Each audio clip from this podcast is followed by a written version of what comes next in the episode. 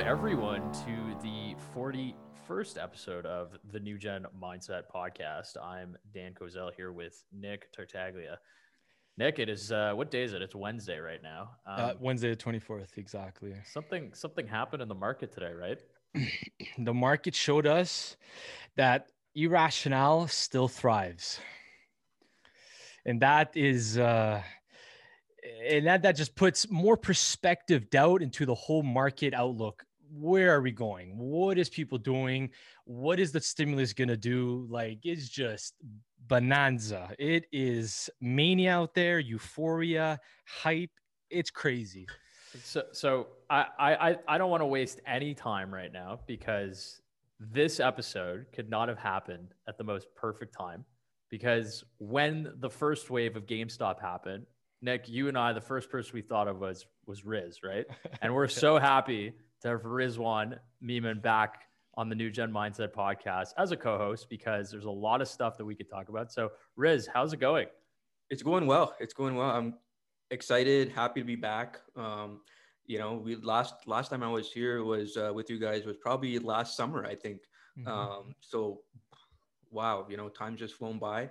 Um, and here we are, a new year, and, and, we're near the end of February already. Like to me, it feels like February was like three days long or something. Yeah. Right. But man, after January too, like as like from a market standpoint, after the craziness of the end of January, and obviously for me, like I mean, if you've been following along with what you know the mess I got caught up in in terms of uh, GME, which happens to be, you know, what what today it's crazy too. But yeah, I mean, oh, we have a lot to go over, and I'm happy to be here. So yeah, let's get right into it, man. Because the first thing I, I think Nick and I want to ask you is just when all these redditors were coming in here, what was going through your mind? Because I, I literally I went to bed that night and I actually bought AMC, ripped it up to 400%. I sold it and I said, I'm not touching this. This is totally stupid right now. And literally I went to bed that night. I was like, I'm pretty happy. I made a good good amount of change. My portfolio is doing well too. And the first person I thought of was you. Because I was like sitting, I was sitting there and I was just like, Riz is probably bashing his fucking head right now for all the stupidity that is unfolding. So just take us, walk us through that moment in January, that last week of January. Like, what was going through your mind? I was, first of all, a bit taken aback because, I mean, so here's one thing Wall Street Bets, the mm-hmm. subreddit. A lot of people don't know this, but I've been on Wall Street Bets since I think 2014. Okay. 2016. Wow. So I mean, we've been there for a while. Zero, never.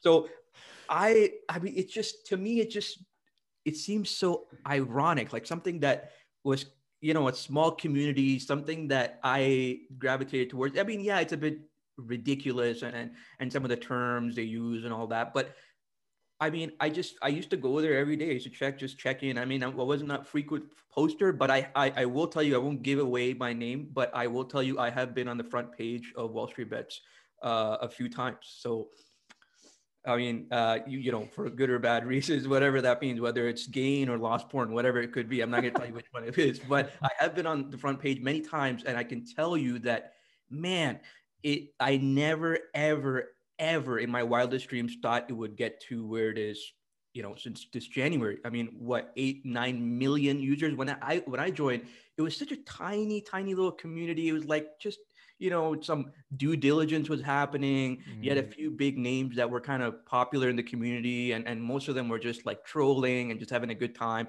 But it was super small and, and it was off the radar.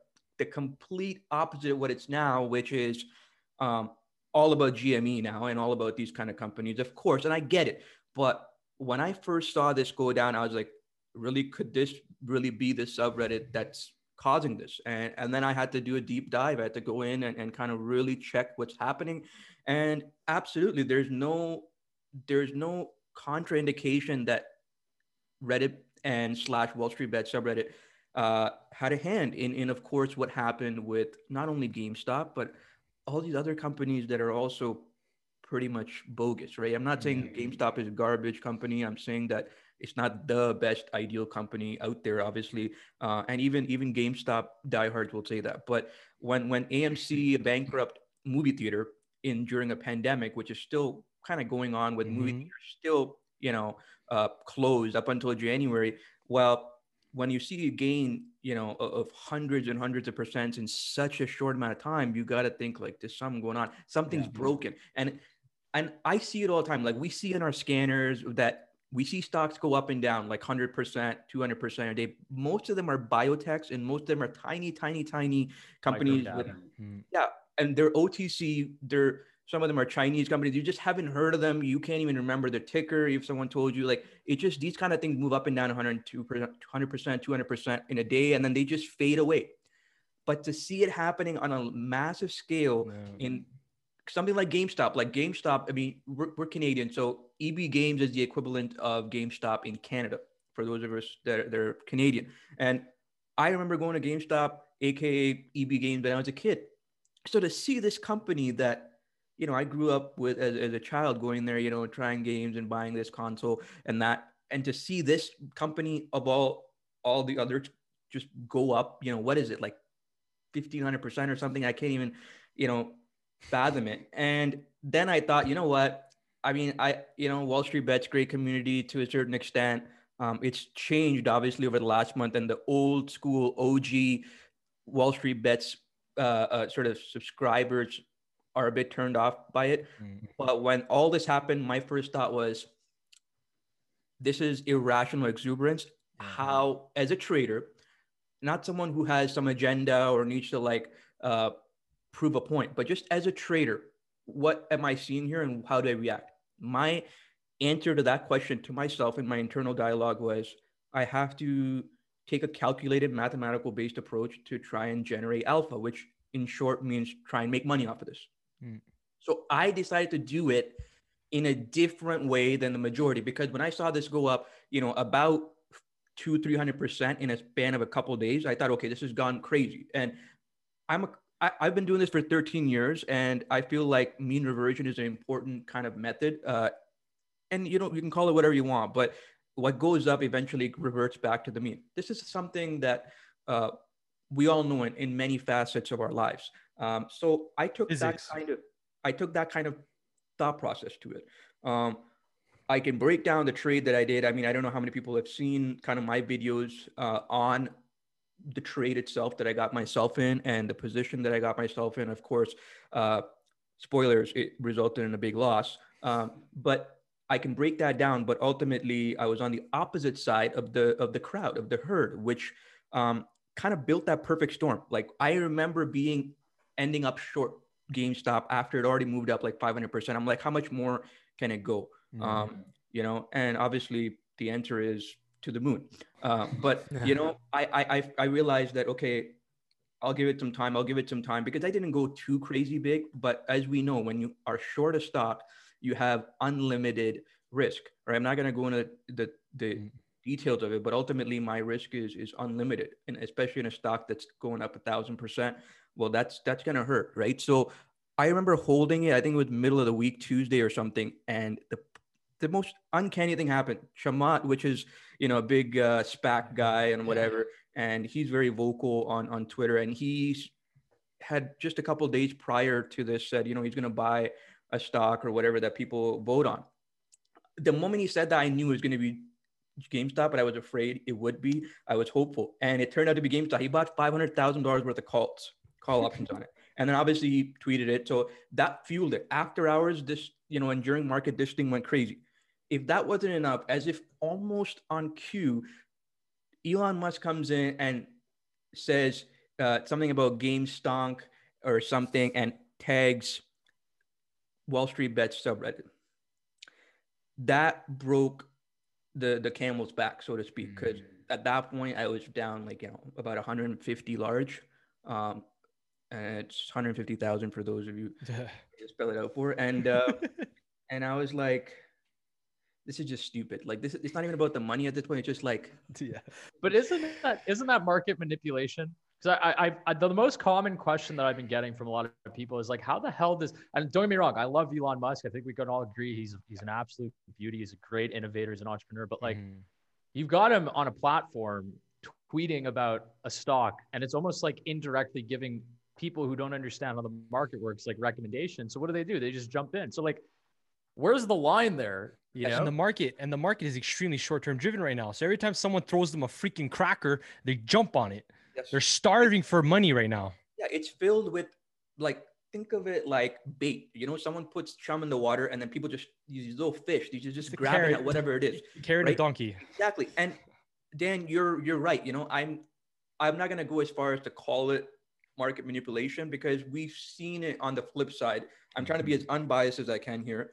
Um, you know, we've seen on the flip, like we've seen these, you know, hedge fund managers or you know people talking heads going on CNBC and, and Bloomberg, and and they talk about their book all the time. They talk about a different stock all the time, but that's not illegal. That's not market manipulation. But same way, if Elon decides to bypass that and just do it by his own large Twitter following, then I guess that's fair. I wouldn't call it market manipulation as much as I don't like that it's happening. It makes a it makes a, a farce out of the market. This Mhm. whole thing, ultimately, whether you make money or not, great. If you made money, great. If you lost money, it sucks. But this whole thing, in my view, as someone who's been doing this for 13 years, just reduces the, I would say, the efficacy of the markets, meaning the validity. People that mm-hmm. believe in the market structure, believe in the system, um, may not do so. And those that are new to it will start by not believing in it simply because of what's happening, because of how things turned out after this rise. You know, as we know, brokerages halted certain trading.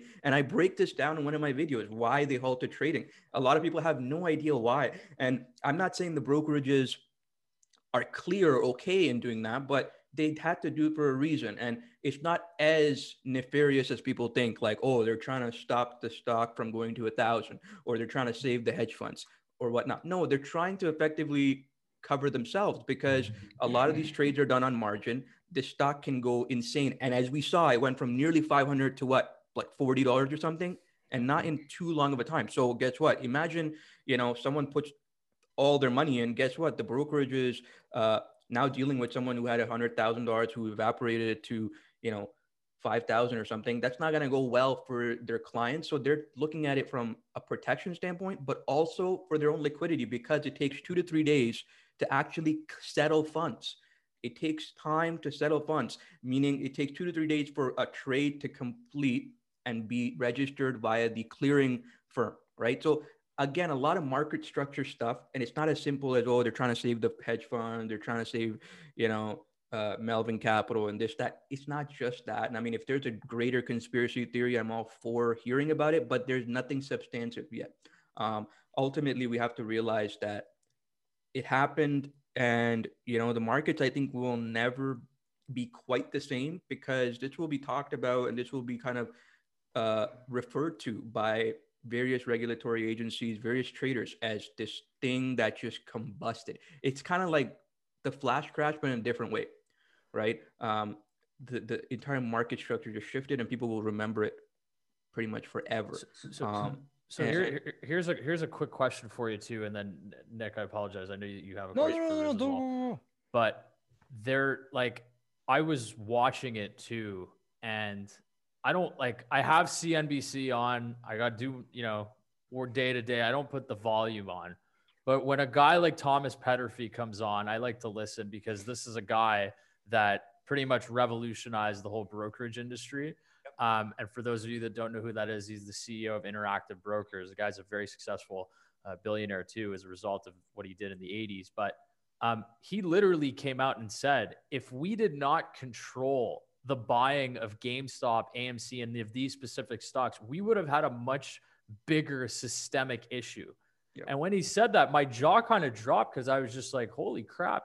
And for the people that don't understand, like what, what you're teaching to your clients and your students, uh, Riz, and what Nick is, is telling to his clients too, is like the market is a machine. It's there, there has to be an efficient way to do it. So when he said that, I just had a, a, an epiphany of because everyone was buying these out of call options out of the money, there needs to be a settler, right? And you just said like every two days that needs to get settled. So how, like that could have been a pretty that could have been a much bigger disaster if that was not taken care of, right? one of the reasons so sorry to cut you off dan one of the reasons the stock also increased day after day and it spanned this whole thing spanned about a week from you know gamestop being about $20 $30 all the way to near 500 it lasted about a week i know because i was living through it um, and, and seeing my position just go further and further red. You know, like it's not like the max I could lose was 100%. I was losing like 300, 400% on my trade, right? Mm-hmm. So I was seeing this all happen in front of me, and and, and I realized like, and I and I actually watched that uh, interview as well. In fact, I, I, I referred to it in one of my videos, breaking down how markets are like a machine. There's very di- many different cogs that need to work together. And when I was seeing this, I was like, well, this is this is this is not right. This is not right. But I'm on the wrong side of the trade. For me, it was just about getting out. And like you said, what happened and kind of fueled it further has to do with options. As we know, there's been a massive inflow, and you can look at brokerage data over the last few years in options. Options were primarily used with, by institutions, right, for hedging uh, purposes. But over the last decade, I would say, especially especially with retail brokerages that made trading options and stocks free, uh, this fueled the rise of options because hey, where else are you going to get like five thousand percent gains?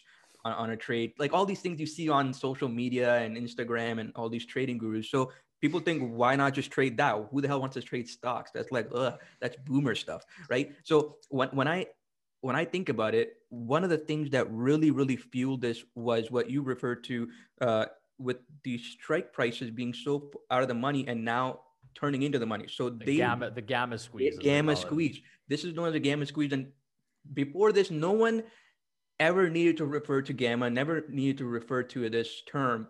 But here we are. And I'm like, holy crap, most people don't even know what gamma squeeze is. And now we're living through one. Um, what that means is the market makers, okay, remember, market makers are the ones who are providing that order flow in and out. You know, we're giving liquidity. So when those options went in the money to such an extent, so quickly, they needed to hedge themselves. So what do they need to do? They need to buy the stock to hedge themselves because they're short the calls.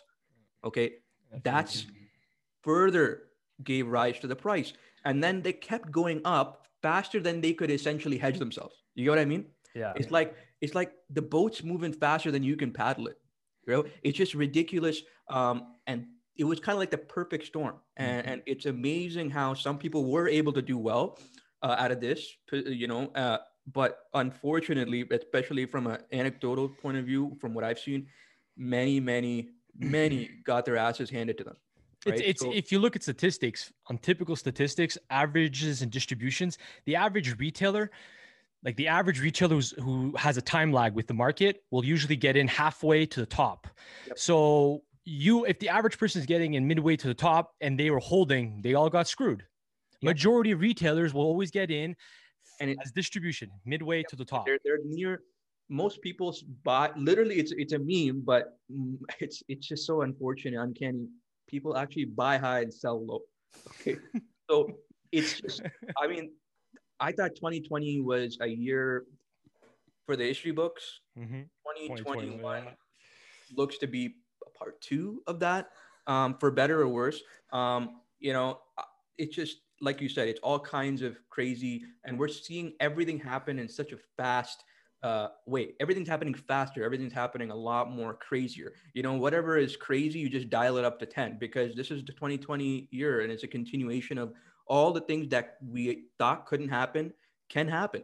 And, here we are, right? Whoever would have thought that there'd be some guy on, on the internet saying he likes a stock and that stock is a GameStop comp, you know, and, and, and here we are. Uh, he makes nearly 40 million. Obviously, gave some back, but he, he made many, many millions, right? And I'm talking about Keith Gill. And that person would be called into a hearing in Congress with the CEOs of other brokerages, with other politicians. Who would have thought, right, that he would have literally an army behind him? So here we are. And it's so ironic that the day that we're, we're having this conversation, uh, GameStop has gone from $40, which what it was, to now about, you know, it's after hours trading. Um, it reached nearly as high as about 190 and, and, it's kind of pulled back a bit. I don't have it on my screen, but it's pulled back a bit. I mean, it's just, you know, you can't make this stuff up, right? So, I mean, it, it's something that I could talk about for days on end, but here we are. I will, you know, for whoever's listening to this after the fact or watching this after the fact, you know what? If you made money on it, great. And I say this in my videos all the time. If you did money, your job in the market is to make money, of course. Um, you know, no one's really doing this out of charity or no one's really trading for just the hell of it, and nor should you. But if you made money on this, great. Whether it's AMC, AMC, GameStop, I don't care. But it's important to understand how you made money. And if you can't answer that in a very, and I mean you guys, but generally, if someone can't answer that, they need to be um, accepting of that. And I see a lot of retail people coming in. We know it's not a secret that every Tom, Dick, and Harry, their dog, their grandmother has kind of piled into the the market, right? Um, and nothing else to do. Nothing else to do, like you said. It's like the perfect storm. We had a pandemic. Retail trading has become so so accessible, so easy. I remember the last time I was on, I told you guys, I used to pay about fifty dollars per trade back then right? Day trading and all that kind of active trading was just not viable for the average person because you didn't even have real time data, right? Mm-hmm. And look where we are. You get options trading, you get stock trading, you get futures, you get all these things with real time data. You get access on your phone from anywhere in the world, and you're paying nothing for it um, in terms of commission. So, wow, it's a perfect storm. Plus, you have people who make a little bit of money from either stimulus checks, wherever they are in the globe, uh, and maybe they have some capital, and maybe they're feeling like they need to do something because they're in such dire straits. We have found with studies that people who buy lottery tickets the most are not the people like me. I mean, I've never bought a lottery ticket out. I mean, outside of the market, but I, I, I, you know, like we don't find billionaires and millionaires and all that buying lottery tickets. We okay? can we can validate that with with social economic uh, statistics. Yeah, there's data out there you can re- reference to it, and but you know what the fact is? You know who buys lottery tickets the most? The people that are near poverty, mm-hmm. people mm-hmm. that are low income earners. Mm-hmm. And nothing against mm-hmm. them, but they buy more. Why? Because they're in such a dire strait. Mm-hmm. They feel like I have ten dollars to my name. There's no way I can over time turn this into anything sustainable. So I'm gonna throw it into the Powerball or you know whatever we have in Canada, like 649 or whatever, right? Um, and that's the hope. And think about lottery tickets and apply that to markets. That's essentially yep. what happened. That shift just took place where no longer do you have to go to the store or go online to buy these lottery tickets. You just log into your brokerage and you see what's going on on Reddit. And this is how people have been trading. And I'll tell you what, I have seen it in real time. For many, it worked. It worked. People made money by doing this. I couldn't. I, in fact, as you know, I went on the opposite side because I'm thinking it from a 13 year standpoint of you know macro and what goes up like parabolically has to come down but guess what markets can stay irrational longer than you can stay solvent right um, you know what it's it's it's a crazy time to be alive all i can think of is where do we go from here from here. and how i my clients my students my members can not only make money from it but most importantly protect ourselves. Yeah. Mitigate your downside. So exactly. mitigate so, our risk and downside because many people are thinking what they can make. They never think about what they can lose. And to me, it blows my mind because you have to start with what you can lose. Mm-hmm. You have to start with what's at risk before you can even fathom what you can make. Preservation is should always be the number one rule. Once you understand your preservation foundation, then you can build off of yourself because you understand how to risk reward better. You know, I wish I could say that, you know what, I turned I mean, I've done really well. I mean, you know, my track record mm. uh, started with five thousand dollars, but I didn't do it. I couldn't do it with something like GameStop that happened because no. I'm sure if I put five thousand dollars into, you know, insanely out of the money calls on GameStop, you get wiped know, before, out. Yeah, I'd have like freaking five million or something. Who knows, right? So, it's like in 2020, that kid that there was a kid that killed himself there during school because yes, he yes. got into trading. It was the first story we heard about during the whole lockdowns where yes. thinking, wait, what, seven hundred thousand dollars into debt, and so he killed himself. Yeah, it was, was a student and the crazy part is here's a story that people won't tell you about that. He killed himself. Robinhood got a little bit of flack, but not much. It was kind of the story went kind of under the radar for the most part. And I looked into it. And the reason so he lost money. He lost money, but the way he put a trade, he put a spread on. So it's amazing you're referencing this, Nick. He put a spe- spread trade on in, in Robinhood app. Robinhood is a really stupid app and a really basic brokerage. And hey, the, man. the way they structure spreads is it's not accurate. So this kid, okay, you won't believe this. This kid had like I can't remember the exact structure of the trade, but he had a you know a call and a put. So he shorted a call or shorted a put, and then bought the respective call and put as a spread. Technicals aside, when you close that kind of trade, you take a loss. So he took a loss. Okay, he lost a significant portion of his capital, But when he placed that trade, he closed one leg, one part of the trade, Mm. and it said he was negative like 50,000 or something. That wasn't accurate because the other part of the trade wasn't closed. If the other part of the trade was closed, he wouldn't be negative such a large amount. He would be losing money, but he wouldn't be 50,000 or something in the hole. And as a result, because of how it looked in his brokerage app, he thought he would owing Robinhood 50,000. He automatically went from a few thousand dollars in value to negative 50 or something. And that's why he killed himself. And the reality is, if he would have waited, it's sad. I mean, it's really sad, but if he would have waited, you know, maybe a day Two for, days. for things to clear, it would have still been a loss, but it wouldn't have been what it looked like. So because Robinhood's the way it just looks when you settle a trade on a spread is pretty much think of it like a technicality that he killed himself. So, so here's here's the other thing too about Robinhood, and I don't, I, I totally agree with you. I think it's what Robinhood has done. They came in with a very good piece of intention, which was like, let's try to democratize finance. Which, okay, it sounds great, but what they've done essentially is they've pretty much gamified investing. And that is so dangerous because now anybody can literally. It's funny. I don't know if you're on Clubhouse, but I was listening to, to this room on Clubhouse and they were talking pretty big guys on there, like a guy, David Greenberg, who I'm sure you know very well. It was a former oil trader, very successful oil trader. There was a kid that came on. He started talking and he was saying, Yeah, I made $22 million on GameStop. I turned 28K into 22 million. And they asked, then David asked him a very specific question. He goes, like, what makes you think the stock is going to go to a thousand? And he's like, well, I just think it is. And like, as soon as he said that, I feel like all the traders and all the people who've had experience in this space understand that this guy had one, uh, the uh, self self fulfilling prophecy, right? One of those buys, and then the other one was her her her Breeze. I always mispronounce that one, but um, like that is the issue now because it just shows that anybody can go into this market throw a bunch of money at a position, and then if it holds, they win. It's a self fulfilling prophecy. You can So now- validate that, Dan. You can validate that with the psychology of people for young people. So, so here's the other thing now, and maybe I, I'm curious to know where, where you think this is going to go, but I don't think our generation has lived through a down market yet, where we're like understanding as to what's going to happen. So, so where what's going to happen when shit actually hits the fan? And can I let me add to that? Let me add to this. I want to say is this is when you think about it, right? Because remember what you said about preservation of wealth. So from an institutional perspective, when you think about preservation and you understand, a lot of them realize that there's a lot of negative trends occurring in the economy from a macro perspective. So when they look at this and they say, okay, guys, I think it's time to start pulling out my money. Okay. Because now it's okay, it's time to preserve some of our capital for clients. When they also know that the market can go up just as fast as it did and it can go down just as quick as it can, that a lot of the institutions are not going to be afraid to say, you know what, let's leave some money on the table. No, no. When they're going to start wanting to preserve capital, they're going to go hard. I think that's also going to be a huge. So that's why, like, I, like theoretically, I I see a possibility of the market collapsing 50% more because there's going to be a lot of fear in the market, a lot, and it's just going to tumble down to the retail. and I'll and I'll and I'll shed some light on that further.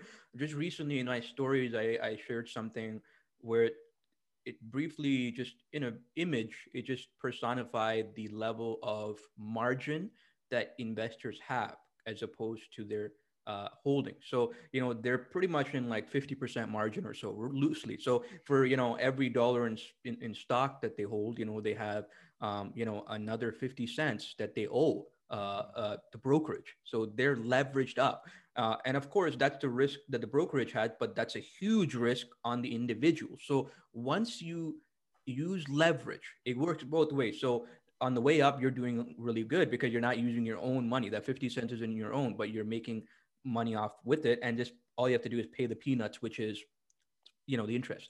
Yeah. But when it goes down, uh, and goes down really, really violent, violently. And we saw this last year. Um, margin rates for institution, like in, individual traders, is high, but it's not high from last year. It's been high for the last few years.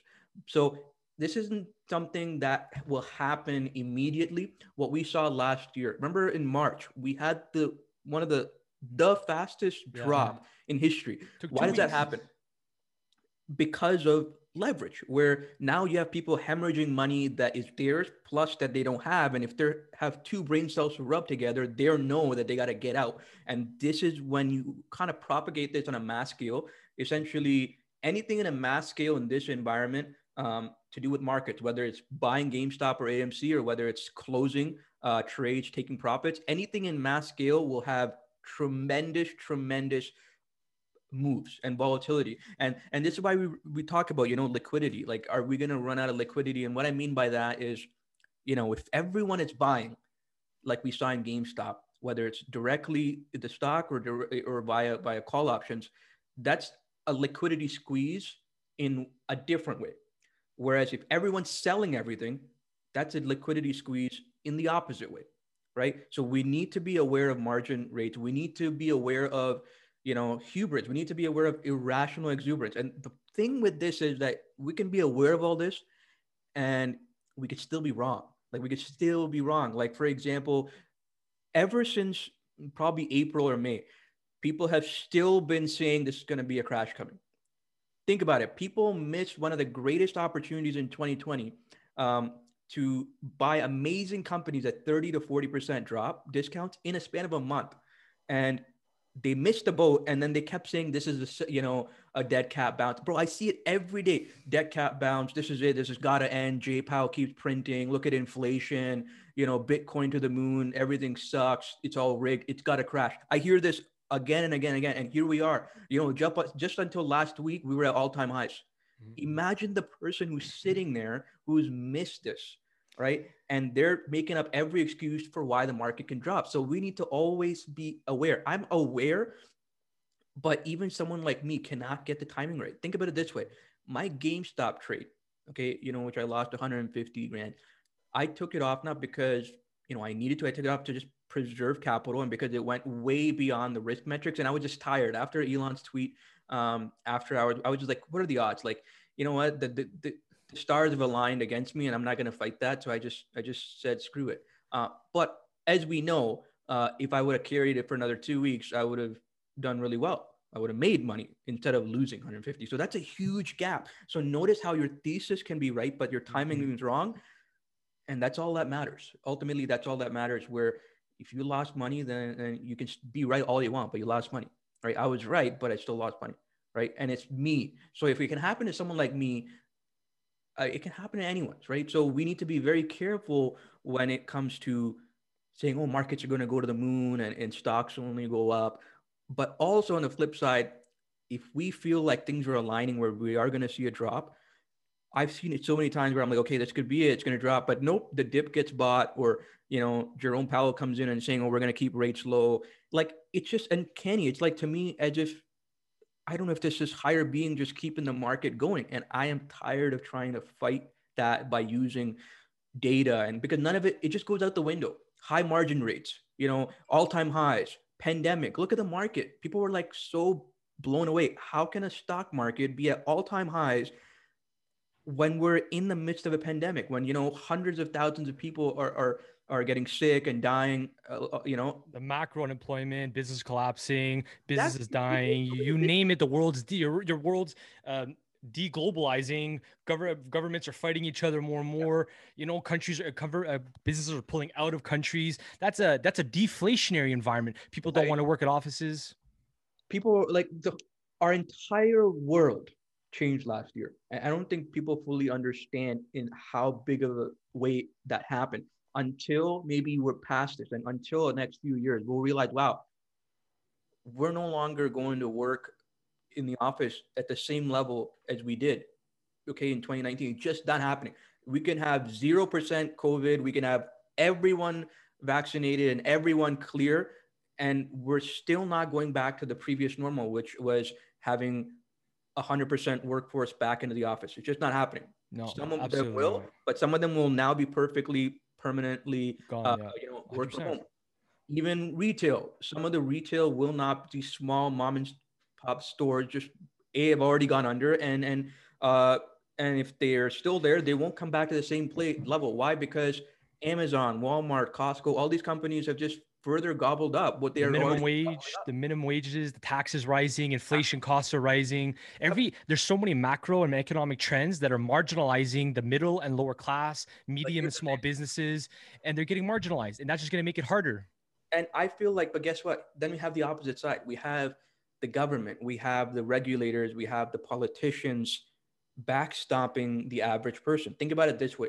Do you remember any time in your life where the government handed you like cash money either by direct deposit or a check um, for just being alive pretty much. Yeah. that's what's this, happened. this is the welfare state. This is the welfare state. It's literally like we, we complain about socialism but i don't know like uh, people hate socialism they hate these certain concepts but they're okay collecting the checks. They're okay taking the money right? They're okay talking about politicians did this and that but why are you but then when it comes time to taking money, oh, socialism goes out the window. Because they don't, they don't. A lot of people don't realize that there's a cost to everything. First off, so when they get paid this money, they don't understand that it's just coming from the printing press, which in reality is borrowed money from the unborn future. Somewhere, it's gonna have to come from somewhere. And and modern modern monetary policy is a is a exactly. very very big rabbit hole, and it's a very complex thing. But ultimately, it's supposed to come from somewhere, and it's the future. It's the unborn, but that's where the inflation comes from, right? Everything goes up in cost. There's more money uh, in the market. There's less production.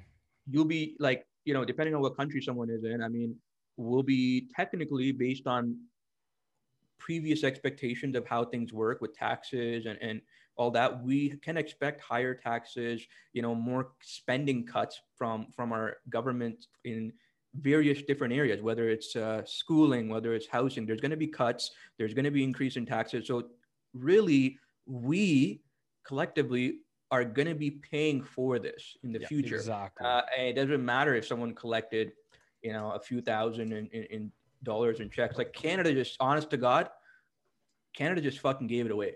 Yep. Like we literally gave people money away. There's people that I've heard of that had running failing businesses, failing small businesses. It's garbage businesses. They were shitty at running a business, and they were on the verge of going under. And then COVID came, and they got paid what tens of thousands of dollars just to stay open.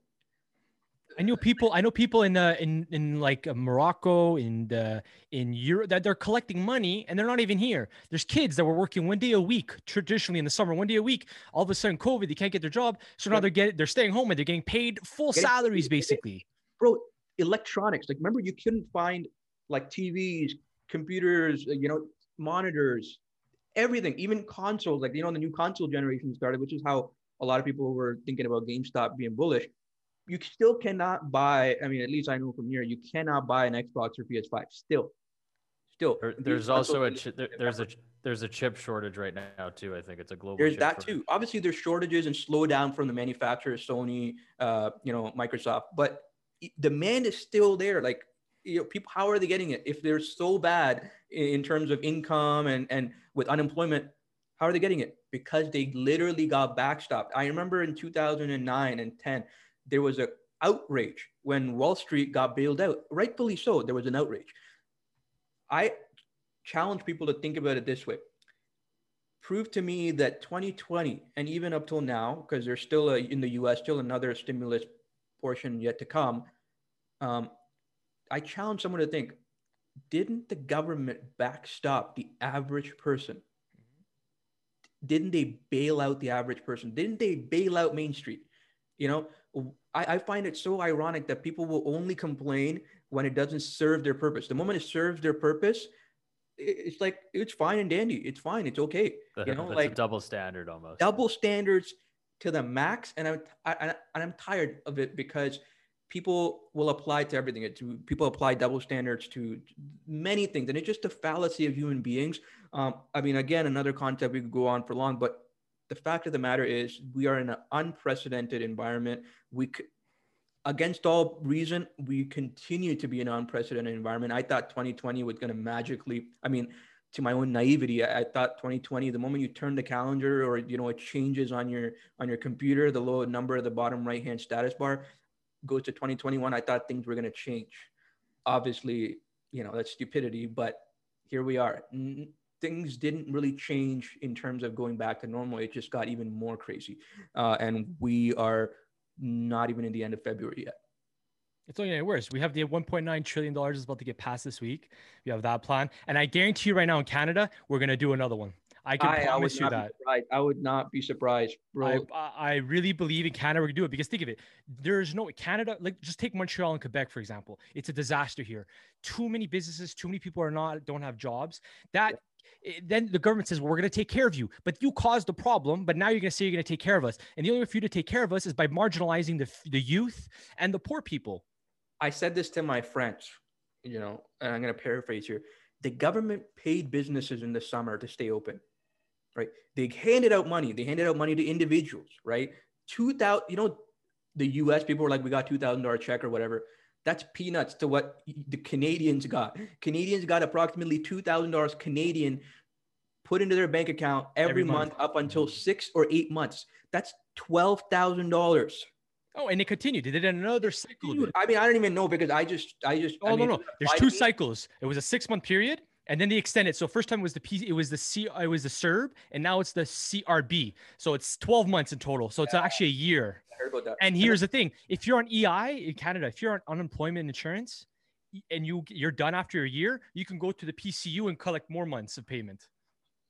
It doesn't count. I'm telling you, we are going. We're going to hit two trillion of debt soon. why why do I risk hundreds of thousands of dollars when when I could when it you know like I should just just stop trading and just uh you know get served free It's money. gonna. th- This is the welfare state. This is what's encouraging people. It- It's it's a like you said, man. It's a total. It's a perfect storm. You have people that are staying at home because of government. Okay.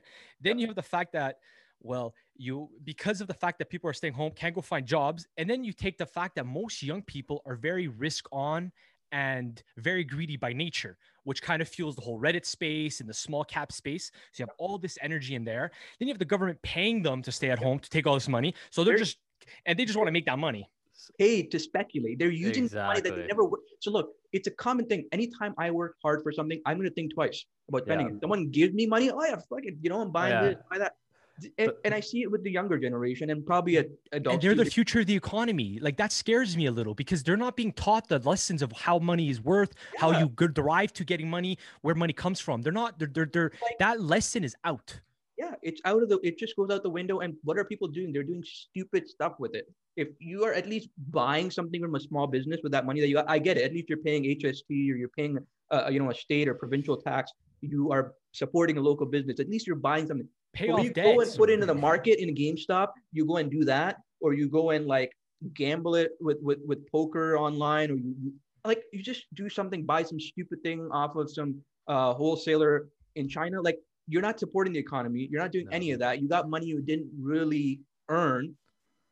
Well, well, here we are. Here we are, and, and this is kind of like we're gonna see the fallback. We're gonna see the events, and maybe not this year, but these things take time. I mean, look Yeah. at the housing market. The housing market. There's been many people. I'll tell you right now that I've heard of because they live in a family. They live like five, six people living together. Each person, I can speak with in Canada. I don't know about the U.S., but each person got two thousand dollars. Let's say you have a family of four, okay, and they collected two thousand dollars for even six months, maybe even five months. So let's just make it simple: ten thousand dollars. Okay, over five months, someone got. Remember, they haven't worked a s- oh. Zero. No output. at the table or working on the other side or doing something, that's extra money. So think about it this way: each person got ten thousand dollars over five months, span of summer. You got five people in the household. That's fifty thousand dollars. People that didn't have money for a down payment went and put that towards a down payment on a house that they really had no business buying. And at this point, what happens when this happens on a large scale? Housing has just gone further. I honestly thought we are going to see a pullback in housing. Boy, was I wrong. You know, it's gone. Housing even is correlated to the uh, is heavily correlated to interest rates. yeah, it's obviously we have we have low interest rates. The the, the Canadian government. Uh, Do you think? Do you think we'll be able to get out of it? I don't think we'll be able to get out of it. I I personally think it'll be like Japan. We're gonna be st- we're stuck here. I honestly have stopped even even kind of trying to comprehend what's going to happen because everything I have learned in terms of to a certain extent of market structure, to a certain extent based on economic policy, monetary policy, has been thrown out the window. Okay, it's been thrown out the window. So it would be stupid of me to just rely on things that have frankly just been just scratched out. Um, it sucks, but here we are. Uh, and I have no idea what's going to happen. I'm hoping for a pullback or some form of normalcy in real estate. Um, is it, I before I could say things with some level of confidence. Um, I mean, it's sad. I know this is not the answer people want, but I cannot say with any level of confidence that even the housing market comes down. Because I can't say with any level I, of confidence, really, the market crashes you. I, I, know, I know why you're saying that. It's because you know myself, you, Nick, like we understand how this thing, the economic machine, works, right? forget theory. We learned that in school or wherever, like the basics of supply and demand. And that was like, the wrong stuff too. That that it was a good starting point. That's what honestly, yeah, to be honest, that's what got me. That's what got me inspired to what I'm doing today. So I think you know everybody's got a different show for it, but um, I think it's almost like you're just gonna have to wait. And you post this often, man. You're like, sometimes the best trade is just sit on your hands yeah. like this. Just sit. Patience, you know, because that's the best thing you can do. And, you know, we, we live in a society now. I was talking to another broker and he goes, man, he's like, your generation, you're a bunch of fucking headline babies. Yep. Like all you do is chase the biggest headline and you just talk about that. And then you make it seem like you're a fucking expert in that field. And I'm sitting back here and I'm just like, dude, like, where's logic at this point? Like, a guy like Riz who's trying to teach the students listen, there's a fundamental system, you know, there's moving averages, they work, they regress. If it overextends, it goes back to the mean, stuff like that. It just, and that when that stuff blows up in your face, you're like, okay, wait, something is wrong right now. Yep. There's something systematically wrong that Bro, needs to be addressed. This will blow your mind. When I buy hundred thousand dollars worth of Pfizer, when I buy two hundred thousand dollars worth of Unilever, check out my recent YouTube video this stuff goes lower. And then I see failing bankrupt companies move up hundreds of percent in a span of a few weeks. It shakes your belief in everything that you know about markets and what you know. I've the problem it hurts me so much is because I've been doing it for 13 years. And to someone who's 60 years old, 13 years is fuck all. But someone who's 29 years old, I'm 29 years old, 13 years means I've been doing this since I was 16 years old. This is my entire adult life. And when you see that, essentially everything that you've learned, everything that you know, that you believe just implodes. It's a hard pill to swallow. And I still obviously believe that, you know what, we should eventually get back to some form of, of normalcy, some form of comprehension and common sense. I just have to be here long enough and stay in the game long enough to get to an environment that's suitable to me. An environment that was suitable to me in the markets was March. Last year, I made over a million dollars trading. Um, why? One of the reasons was because of March, April right? Uh, and I said, I remember very clearly, I remember in March, and I told my elite members, I said, guys, we're in an opportunity, not maybe not in once in a lifetime, but once in a, the last decade, yeah. where the market has pulled back to a level where I feel there's more upside than downside. We're looking at a probability probability ways, and these are not for penny stocks; these are for large, great, amazing companies. I say we go in, and I think by the end of the year, we have the opportunity to do so well that we're going to look back and say this year was one of the most profitable years uh, in trading of my entire life. And that applied to me. And I know it applied to many, many of my students and members. And I'm very, very happy about that fact because regardless of how much money I make or lose, I mean, it's it's inconsequential, man, to me. I mean, what am I gonna, you know, like I don't really I live a simple life. I mean, McLaren aside and everything like that, but I live a pretty, you know, low key life. And to me, it's not about more money. I just do things because I enjoy it.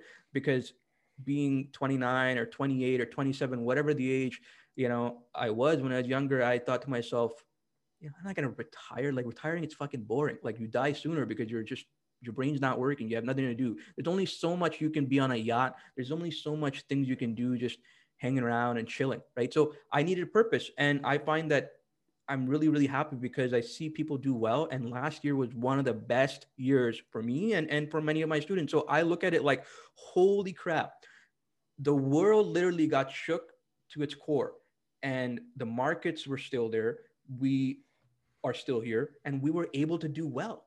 Right. We were able to do well. And to me, that's all that matters. You know what's funny is in March when that pullback occurred. First off, I didn't see it ha- recovering that quick. I knew it was a buying opportunity. I just didn't expect the pullback to be like that. That I mean, given I'm pretty sure most people would never expected a significant. No, I, I, recovery. I not but then no way. what's funny was I would tell people I was going, okay, guys, like people, you know, random conversation. Yeah, you know, market's starting to collapse. It, it, it's starting to get uh, interesting to start buying. And a lot of people are like, yeah, but I don't know because every before everybody always thought, but what happens when everything goes to zero? What happened if the whole market collapses? Everybody was afraid. It- you know, like that was the main narrative of when it came to the stock market. It was such a hard thing to talk about with people. All of a sudden, we're a year in, market's pulling back 10%, and people are going, yeah, okay, let's go. Let's go. We're going to throw everything in. Let's go and buy the dips, buy the dips. Just there's the, the, uh, the, the- they don't, they can't contextualize the overall market. So they just think that things bounce down and just go back up. And then they're going off like Portnoy, where Portnoy thinks that like every stock just goes up because, well, markets just go up. So stocks only go up. And then it's like, That, but that guy, I mean, I don't like him. He's literally a gambler. I mean, I, I mean, I know he has his fan base, but I mean, yeah. Either way, yeah, I know you, you, you nailed it in a sense that I always tell people to look at Japan because Japan's a perfect example of how you can hit a peak and then 31 years it never went back to Nikkei. the lost decade, right? It's called the lost Three decade. decades, three decades were lost on that. Exactly. I mean, it's just like we need to be aware, and this is why I tell people. I mean, you know, there's room for passive investing, there's room for swing trading, but people need to be aware of the pros and cons of each, right? People think, oh, I'm just going to put all my money in the S&P 500 index ETF, and then 10 years I'm going to be a millionaire because of previous historical annualized returns. Great, but do we know that's going to be the next 10 years? Mhm, hasn't the world shifted hasn't humanity's core foundation shifted enough to Yeah. be able to question that what an annualized return on a market was over the last 10 years may not be so for the next 10 so i have zero money in any kind of like passive stuff i never have and i never will why obviously because i'm an i'm i'm an outlier in terms of the results that i can Yeah. do right it would be stupid of me to put money in the passive because Stick what you know, you know. why, why, why would I do that? Because I just be not backing myself, right? I would be effectively taking my own edge off the table and making less, frankly, um, because if I had money in the S&P 500 last year and just put all my money in the index, I would have made maybe 15%, 10%, something like that, not even, right, uh, for the year. And ultimately, you have to know the pros and cons. So people that are kind of bring it back circle, people that are buying GameStop, great. You feel like it's going to go to a thousand. Make sure you know that in your internal self that, okay, I'm hoping for it to go to a thousand. Most people have no idea why they wanted to go to a thousand because of someone else just said it. But ultimately, if they have their thesis and they're sticking to it and they're okay with it, then more power to them. You know, Mhm. if someone is okay jumping out of an airplane with a parachute, that's that's fine, right? The Someone is, people can't people can't develop theses. That's the issue. problem. They, they can't develop a thesis, and they don't know how to establish parameters around their thesis. have, of course, the, the, you know, the whole basis of creating a thesis is you have to be able to identify a thesis. You have to be able to identify certain parameters, like you said, to be able to create one. Someone who is just opening a brokerage account because their friend said by AMC has no right to have a thesis, even even though they're going to say they do. Stocks go up. That's their thesis. And, I'm- and that's it. Just- I'm I- I'm smiling right now because I and I'm sure Riz, your DMs just blow up. What do you think about this stock? What do you think about that stock? What do you think about AMC? all- and like I'm just thinking to myself, I get these messages all the time from people. And look, if you're listening, I appreciate the followers, I really do, but I'm just gonna have to say this. People are always looking for a bandwagon type of trading idea. They think that, oh, because this person knows something, I should bandwagon off of him. And it's created, and I don't want to disrespect people that are very successful at this, but you know, I'm on a lot of Discord channels. I think they're great, but we've created this retail society or retail group of investors who can't think for themselves anymore. There's zero creativity. There's zero input into like, oh, why don't why would I like why would I buy this stock if it's trading at one times you know free cash flow and like that's what like that's literally what I've been doing is I've been finding like I trade small caps a little bit of large caps too Riz but you know when you look at the valuations of these and you start generating you're saying okay there's a macro theme happening like I'm long energy and oil right now totally long energy and oil just because of the macro sphere but when you have people asking you like what do you think about this stock that stock like how do we break this cycle of like dependence on other people's trading ideas? I Because I, We can't. We can't. Honestly, I wish I could give you an answer. We can't. I had to accept this the hard way. People are going to continue to ask, and then questions go. The frequency of questions go higher as markets get frothier. Mm-hmm. So crypto. No one asked me at all about crypto in 2018, 2019, 2020, and 2021. Significant part of questions are about BTC. Where do you think it go? Do you think 100,000? I'm just like, I don't know where it's going to go. I can just tell you what my position is, which is via transparency. I can tell you zero. I have no position in crypto. I'm not a crypto basher or whatever. Everyone to their own, but I just don't have any. I got out completely in end of 2017. I documented it in real life. I said, this is, you know, when I'm getting out and I'm completely getting out. I closed Ethereum, BTC, everything. End of 2017 when BTC was about 20,000 a coin. I have not gotten it since then. And if someone made money, great. You know, it has to do with trading um, based on your own thesis. And like like we discussed earlier, most people don't have a thesis. So what can they do? Try and latch on to what someone else Yeah, exactly. instead. I always tell my students, I say, look, I'm taking this trade. Uh, you don't need to ask me how I feel about it because I'm literally showing you what I'm doing. That should be enough for you to understand. But that does not mean that you have to do it. That does not mean that you should do it. Like I could, like, like for example, GameStop. Like I ended up short, like you know, a significant amount. Mhm. Does that mean that someone should end up? No, I told my students like, don't touch this stuff. Don't touch this. You know, if you want to go long, go long and know that this is money that you may never see again. Okay, but shorting simply because of the the nature of having infinite theoretical losses, I couldn't recommend it. But here I was in the trade myself, right? That went completely against me. So Well, your curiosity got you, right? Did you? It was your curiosity that got you. Were you? Uh, were you? Was it that like? I mean, I get it. You know, it was fascinating. Even me, I was asking myself, I was like, oof, like. I, I wanted to I wanted to test myself a little when it went to the top. I was like, but then I told myself, first off, I don't I don't want to touch these things because eh, I I I, I I'm I'm very much I, I liked watching a lot of sentiment and psychology and the, the, the chaos and the, the the the the the rippling effect of going back and forth. It was like I don't like it, and to me, it always says, like you said, right? It reverts back to the mean. That's what vibrations is. That's what chemistry. It's what physics. It's what human behaviors. It's what stock market. It's what everything. Everything reverts. So it was like, nope. Don't just stick to your psychology. Just don't touch. Don't touch. Don't touch. I'll explain to you briefly, very quickly, how I got into the trade. So what I did, I'm a math, like I'm not a math whiz. I'm not a like I don't just simply like I'm not an accountant or or someone like that for a living or anything. But I like to things think of things in, in sort of numbers and quantify them. Right. I don't just go solely based off the cuff because opinions are useless, whether it's mine or someone else's. Um, all we can do is sort of uh, provide weighting and backing to it. That's it. Exactly. But when it comes to markets trading, I can look at data, I can look at numbers, I can personify it and, and actualize it with numbers. So that's what I did. What I did was I shorted, I naked shorted calls, meaning GameStop was, I think, like, I don't know, like a, a $50 or something. I'm like, it's already up a couple hundred percent. Let me short the higher up calls. The percentage of GameStop going up another 100% after it's already gone up 200%. I mean, statistically was Yeah, below exactly. 1%, was mm-hmm. below 1%. So now think about, so when you think about it this way, I'm taking a trade that has a positive expectancy. I've tried to manage my risk. I've done the, the work. Okay. I haven't just blindly bet against it or, or shorted it. So I did those short calls, not anticipating it to go another two, 300% from there.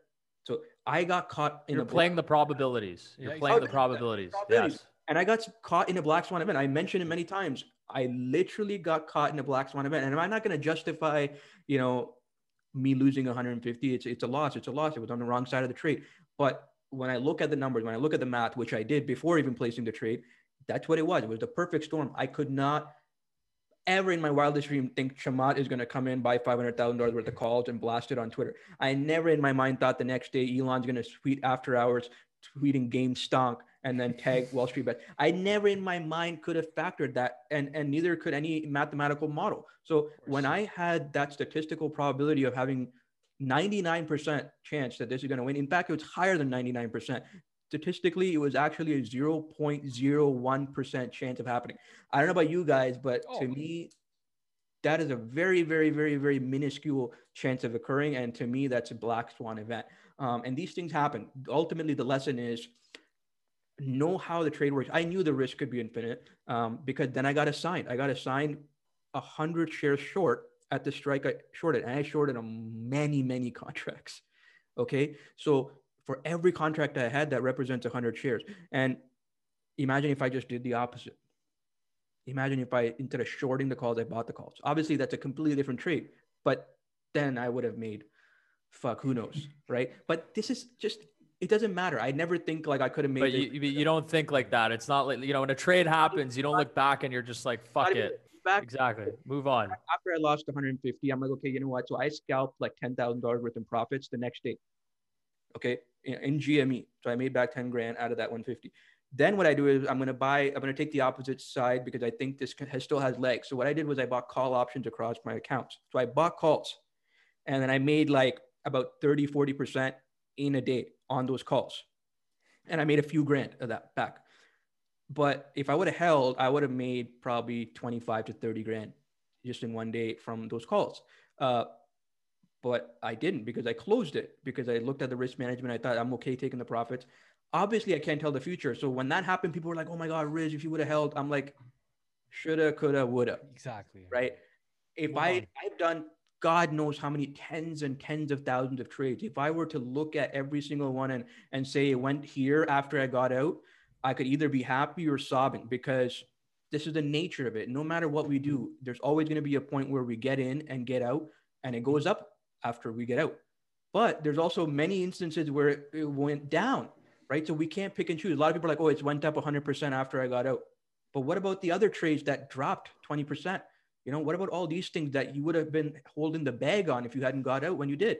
So this is a very, very psychological thing and things that people need to eventually learn. And that will only happen by experience and with exactly. enough seat time enough people want, people want the perfect trade. People want the bottom bottom and they want the top top. You could tell from the way they talk about stocks. It's like i would I rather agree, be yeah. i would rather be a third in and get out two thirds up yeah. and make sure i focus on the middle range because that's where you're statistically just better makes more sense. No instead you, you're looking for the bottom bottom and then you want the top top. Yeah. no think of it this way.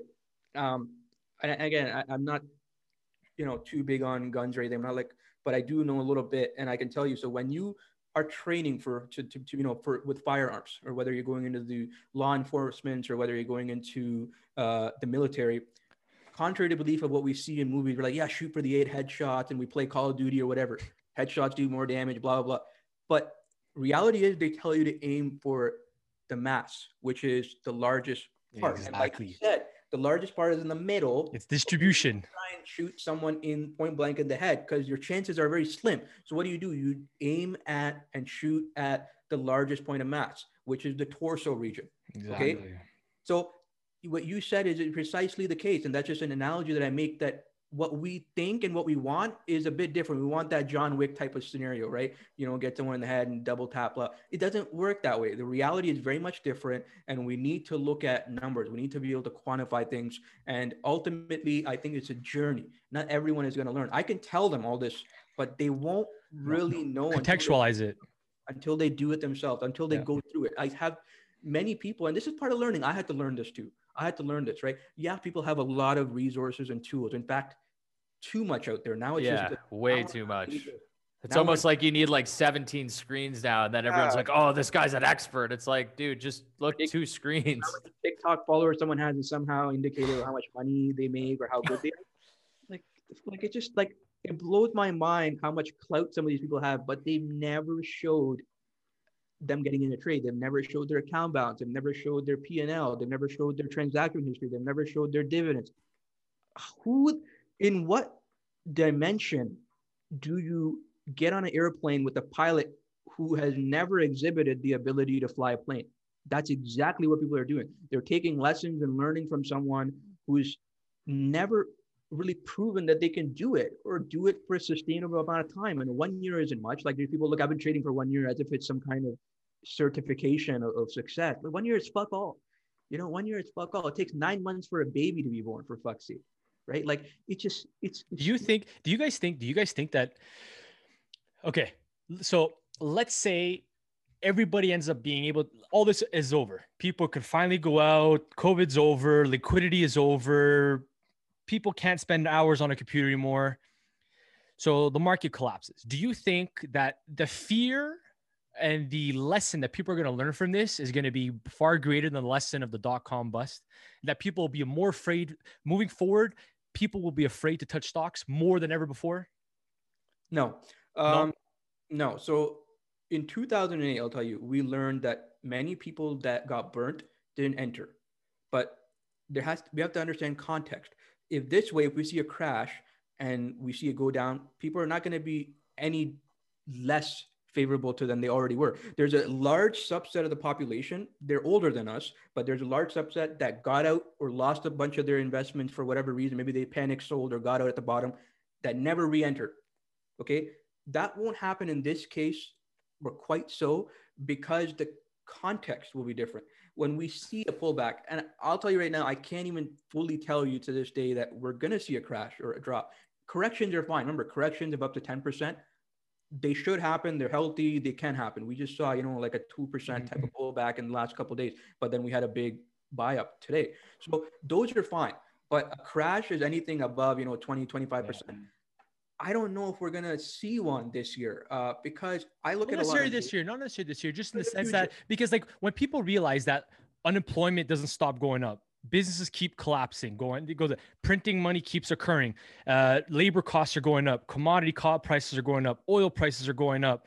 Poor people, more poor. There's more poor people than ever before. Uh, North America keeps bringing in people from other countries that we pay for. Uh, bureaucracy keeps going up. We're hiring more politicians. They're spending more on programs to just make a show that doesn't actually produce anything productive because I believe that I really think that we have a very economically ignorant government that doesn't understand the, the principles of allocation of capital.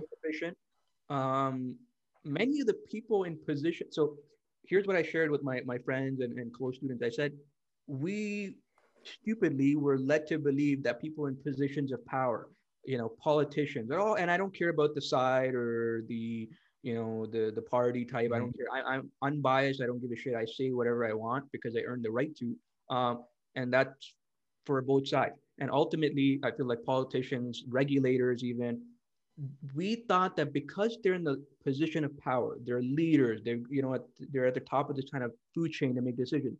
We thought wrongly that they mm-hmm. knew what was right. They knew what the correct course of action was. After 2020, I hope people realize that these people have no fucking clue. Exactly. I would say they're even less competent yeah. and less capable than some very select bright individuals that maybe we don't even know of, right? But here we are. We are living in a society where it's clear to us that no longer does it mean because someone is, you know, a, a, a sort of the head of a regulatory agency or the head of this uh, kind of uh, political party doesn't necessarily mean that they know what they're doing or what they're going to do is for the best of others I always say I always say that economics. So economics is a game of resource allocation. Okay, yep. politicians are playing a game of votes and favors. So they will leverage resources to their benefit and to maintain that benefit. So they will willing to burn resources to solidify that position. Oh. Whereas economics, you won't do that right? So you you bring up a good a good point, and it's a lesson for us. It's a lesson after 2020 because I get it. It's also unprecedented. Um, you know, no no politician learned how to you know or had experience on how to react to a pandemic. So you got to give them that. No politician, no one, and it sucks, but it is what it is. But ultimately, after the dust has settled, we can realize that across everything, not just in politics, but across all industries, we have to mm. put a, an accounting of for people that are in power, in leadership positions. Are they actually capable of doing what they're capable, what they say they're doing? Are they actually capable of seeing us through? Are they actually capable of leading and doing the right thing? And I genuinely believe that not everyone who's in the position of power has is a leadership position should be. And, and, I think that's indicative after everything that's happened. Look at Texas, right? And it's not any individual single blame, but there's enough of a create like think about first of all what kind of a world we're living in where you have Texas of all places in a deep freeze. The Okay. richest state in America, by the Did way. Did you see? Did you see? Did wait before we continue? Did you see the videos there with Barstool where the guy was showing the video of this person talking about how Bill Gates is responsible for the snowfall? The government and Bill Gates was responsible for the snowfall in Texas. We're going So down this the girl- rabbit hole here. so this girl in the video, one of the guy, one of the Barstool guys, he's in the video. He take the girl goes outside, she gets the snow, and then uh, she starts melting it with a gun, and she's like, "But it's not melting." And the guy takes and the guy does it. He goes, "If you put fire to water or ice, it evaporates. It doesn't start creating water. It creates vapor." So it was like, like it was just, it was just a deep conspiracy of people Oh, going yeah. nuts, man. This I mean, world is falling apart. again vaccine what what people's thoughts are on vaccine and the efficacy of it and how efficient they are that's their own but people still believe to this day a small subset you know there's chips in the vaccine and bill gates is the one who who, who you know got everyone is trying to get everyone chipped and, and, and created this virus and I always say to this with any theory, I always say whether you want to label it a conspiracy or not, with any theory, I say, okay, can you please present me Evidence. the For data? validation, something to validate the Right? thesis. Like exactly, like if I if I won't place a trade that I I look at a few parameters when I place a trade. Why can't I do the same thing with with other things outside the world? Mm-hmm. And people don't understand that, right? We are more critical thinkers. Maybe we we have our biases, of course, and we have our own kind of slant of who we prefer. But ultimately, as long as we think things through and as long as we can try and present data, then that's all matters. It doesn't matter what I think. If someone presents me the data that It's the scientific way. yeah, if I'm short GameStop and someone tells me that, dude, you are so fucking wrong, that GameStop is a, you know, should be about a hundred billion market cap because of their free cash flow and because of their they're doing this and because their model, their financial models change and because they have this unique proprietary technology or something, then I'm all game. You know, I, I'm I'm here. I'm open to hear. Same way with anything else, whether it's Bill Gates chipping everyone or creating the virus or whether it's you know the market is rigged. I have for any crazy, I don't want to call it crazy, but for any out there theory, I have not been presented any form of evidence, right? So what do you have to go with that at that point, right? It's it's tricky, it's tough, and I get it. We're we're in the age of misinformation. Um, Too, no because there's too age- much. Because Yeah. there's too much people. It's Too it's much. the time lag. People have not are not good at processing data very well yet because there's so much information. Their brains are overloaded with data, and their mind have yeah. the, their their frontal prefrontal cortex has not been able to adapt and stabilize and find an equilibrium in all this data.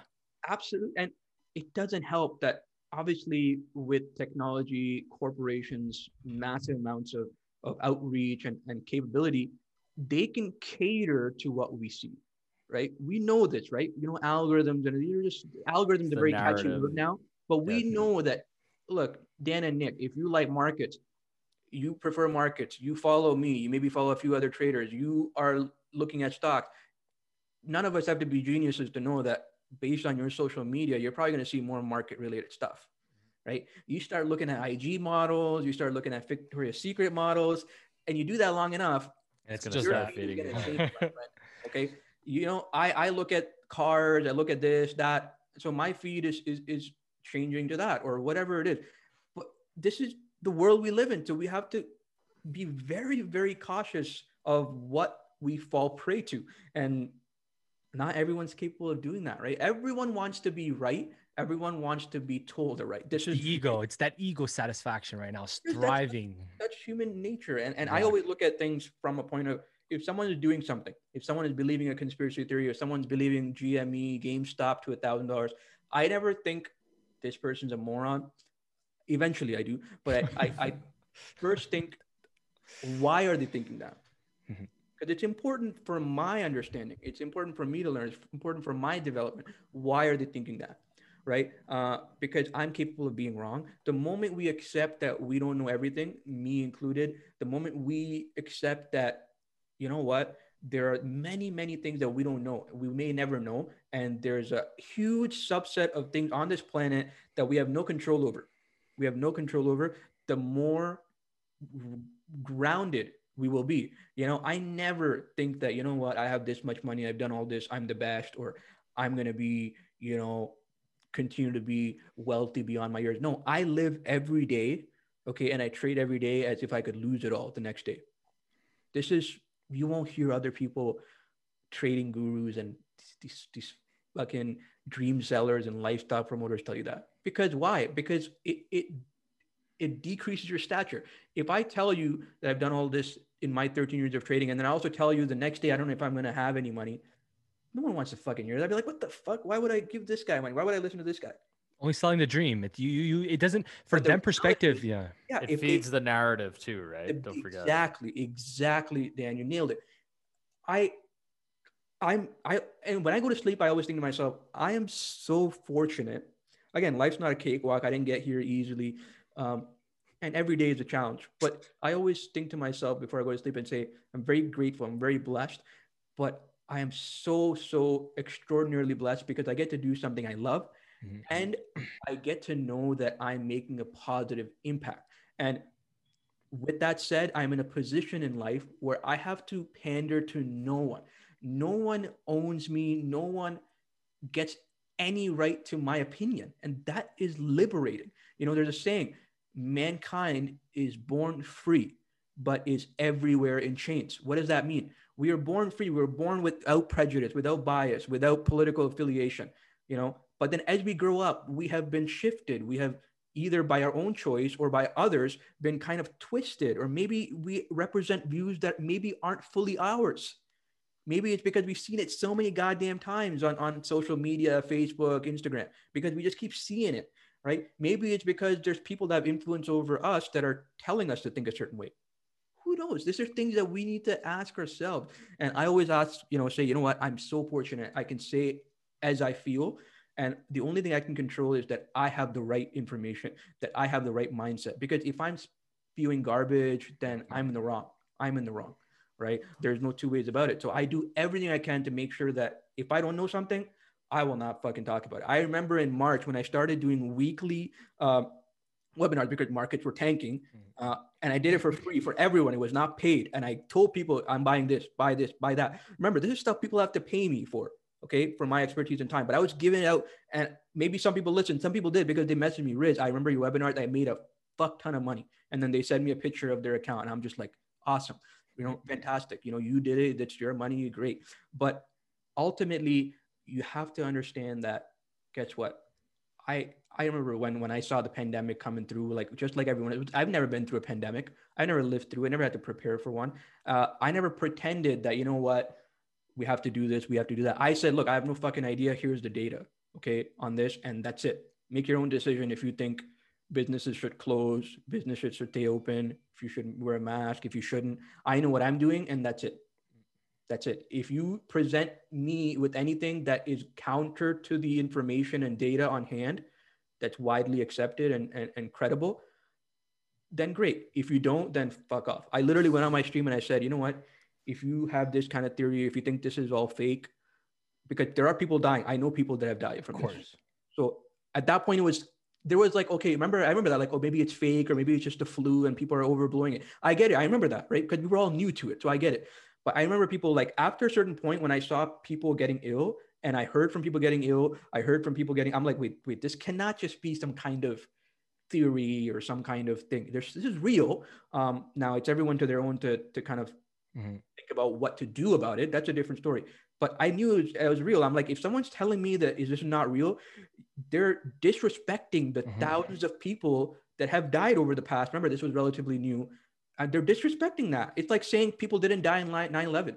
The fuck? Like, imagine saying that now. Yeah. You, See, the get, thing- you, you, See, get, I- you I think it was 3,000 people that died. And I know there's conspiracy theories for that too. Even what 19, 20 years have almost, almost going to be 20 years that since that event happened. But there's still people that have conspiracy theories about it. See, Right? my only my only issue in all this was always the shutting of businesses because by shutting That's right. I businesses, agree. I that was the only thing because then you people can't feed them their kids, people can't feed, and then you become dependent on the get it. government. That was the only ever argument I ever had. the problem is even this you know i completely get with you because there's no individual side that i think even for something as concrete as this is right or wrong because there's sides on both camps. So i always think of it this way. I may have a viewpoint but the other person has a viewpoint. Is it like is it even semi comprehensible is it even semi like thought about? You can think about it. it doesn't make even somewhat sense? And if it does then i'm like you know what? Okay they have a bit of a point You know, I don't have to agree with them, but they have a point. And in fact, there's many doctors, there's many, you know, politicians, there's many people who are on both sides. Why? Because it's there is something there, right? There is something there. People that say, you know, businesses shouldn't be closed, they have a point. There's some people that say, okay, maybe business should be closed. And I'm like, okay, maybe I agree, maybe I don't. But they kind of have a point because they're like, you know what? What if we're gonna have more people dying, right? And then the other And- people are like, then oh, the- have so many people dying because businesses are closed. People are gonna be resorting to drugs, alcohol, depression. So they have a point too. So you But then you remember the the the the, the ironic thing is by think of it right because first off the, the welfare state is reinforced when people no longer have jobs, right? And then the fact is, you know, the, for me it was always this, you know, because I am very much a, I'm a libertarian, so I very much believe in liberty and individual right. Libertarian, but let's not kid ourselves. We're all to a certain extent capitalists. Oh no no no no no no. So look But here you're- you're traditionally lib- your views are classical libertarian, of course. classical liberalism is the root of real capitalism. Okay, because you know, so for me it was Oh, really yeah. this. I mean, like we're like for example, someone can be a libertarian, conservative, or liberal, but also be a capitalist, right? Same thing. So if you're Of course, but it, the thing is, a lot of a lot of political ideologies confuse real economic theory and really messes. And and the thing is, another funny thing is, liberals liberal actually derives from liberalism, which is classical liberalism. So in reality, a true liberal is supposed to be a liberalist, not an actual liberal, because that's where it derives from. people So have you know, the whole the whole political thing, people have just just just fucked it all. Like exactly. taken everything that we knew about politics and conservative, they just ruined everything. They ruined both. Like And they control everything. the economy, and they control the economy. They ruined the That's what, they ruined the they and they the control it. And I think They they, poison the minds. Hmm. So many of our people, I mean, if someone's 60, 70, maybe they saw a few Facebook posts and they're not technologically, um, you know, in depth. So then maybe they base their views on what minimal they saw. But for people like us who have access to so much information, so much resources at our fingertips, for us to be poisoned, our mind to be poisoned is a shame. Is a shame because we are the next, like you said, Nick, in your book, we are the next generation. To How take we over, yeah. take this baton and move on, and how we implement monetary theory, how we implement different, you know, psychological views, how we implement political things into our society. We're going to be the ones doing that. And if we operate from a poisoned mindset, It's gonna get worse. we are in for a tough time Yeah. right? So, you know what? The, the, these are things that are just things that we we have to think about and be aware of. But ultimately, is it going to change? It's foolish to think it's going to change tomorrow, today, even this year. do you think the guru stuff is going to thrive in the in the next co- like going forward do you think the guru stuff is going to thrive i feel like it's going to die out i feel like eventually people are going to learn their lessons enough and i mean rationalize a little or you know learn and I think yes, you're right. I think given enough time, uh, the the hardest part is the time part. right? We can say with reasonable expectancy that you know something will occur, but that means nothing if we can't get a reasonable time frame on it, right? Everyone and anyone can say there's going to be a crash, and there probably will be. Maybe before the aliens show themselves, right? but right, so like the other worst case scenario is the market just stagnates and just doesn't go up anymore that's another scenario that could just because the liquidity because What if we just hit like a four thousand level in the S and P 500 and just we- stays. back 10% and people are going to be on both camps thinking oh my god this is the start of a crash. Then there's going to also be people buying the dip. So we will find people on both sides. I see it. In march people are telling me riz you're a fucking moron for buying this because this is going down 30% more. I'm like oh is it? No. Okay. How long have you been trading? Oh, riz i started last month. Oh my I'm like, goodness. okay great. Thumbs up. And then i just close the dm because you know, there's still people telling me, Riz, you don't buy this stock. And I'm like, what's the stock? They're like, dude, it's a new, you know, EV play. But and- that's Oh, that's it, right? So yeah, the everybody every every everybody's feeding what is like and that's this goes back to what we talked about with Robinhood because I know when you open Robinhood the first thing you see is the top stocks that are trending that day. Wealthsimple too fucking Wealthsimple. Wealth Simple is so garbage. Wealthsimple, if you're watching this, you are so garbage. You're so garbage, and stop charging people transaction fees uh, for every transaction they do. Let them convert and then hold it in a sub account. Wealthsimple, if you're watching this, you know who you know I discovered who owns them it's power corp yeah, yeah it's power corp power corp of canada that owns them yeah, Desmarais the- the family. VC. Yeah, yeah, yeah. I heard. I heard. I heard. Uh, Yeah, Careful, careful what you say here. We might have them at some point. Just throwing that in there. yeah, I don't want to get you guys in trouble. I'm sorry. I have to like tame you guys a little bit, but no, but like, it, but that's that's really like the the issue right now, and I think it's just something that everybody, whoever is listening to this right now, um, you just have to think about that because you're the the the the the fad is going to be what it is, a fad, and when that's over, people who are actually understanding fundamentals are going to be the ones that are saying this is why this is happening, right? Yep. So I feel like if you can be a voice for that, kudos to you, man. Absolutely. I do my best. I'm not always right. I don't know everything. I'm not the smartest person on this planet. You know, I'm not a genius or anything. I do the best I can, and I do it with a clear conscience. I do it in the trans most transparent way as possible. I remember the last time I came on, I told you guys I shared my account numbers, mm-hmm. and people tried to like log into it because I shared my account numbers. And then many people were like, "Why do you share your account numbers, you idiot?" I'm like, I know it's stupid, but I do it so that people awesome. can see the same account. It's to build trust too, right? You've got yeah, a client transparency. sad part. Even to be transparent can negatively impact you. Mm-hmm. Me getting a call, me getting a notification that there is an unauthorized access to your account. So even being transparent can be a pain. So imagine how hard it is. There's so many people in this world that want to do the right thing. Um, but the I environment mean, won't allow them. That don't want to, but there's many people that want to do the right thing, but they just can't. I'm very fortunate. So this is what I was saying. When I can go to sleep, I can be transparent. I can show the wins, losses, me being right and wrong, and say what I want and not care because I'm in the position right? And I'm in that position. I'm very fortunate to be in that position. Yeah, I got to this after a long, you know, while after a lot of struggle. But hey, this is me, and, and ultimately, I just hope more people can kind of uh, carry this kind of uh, mentality. You know, when I'm you know old and and, and gray and, and done because there's going to be a time that you know none of us are going to live forever i, I think it's fair to assume that mm-hmm. um, no matter the advancements in genomics and all that. But I don't think it's where any of us are going to live forever. So I always live with the fact that maybe, you know, at some point, you know, there's going to be people who have been motivated to do the right thing in the markets. If they are talking about trading, they're going to be transparent. If they're going to be, you know, doing anything, they first say that, you know what, this is a position I have or I don't have. They're not trying to just um, do anything and everything just for the sake of making money. There's not enough of it. The transparency, the honesty, the markets, especially in the finance world, there's not enough of it. So like that's why like you know when we say everything reverts back to the mean, I think that when it does revert back to the mean, all the gurus, all those fake people, they're the ones that are going to evaporate, and the I ones hope- that are going to left. Well, exactly same thing. I hope too. But the ones that are going to remain at the mean are going to be the ones that, regardless of what people thought of them. But it's disheartening because last year I was like, you know what, you know maybe you know I've called a few of them out. Maybe people will be better known uh, they'll know better and, and they won't make the same mistakes and be gullible falling for this.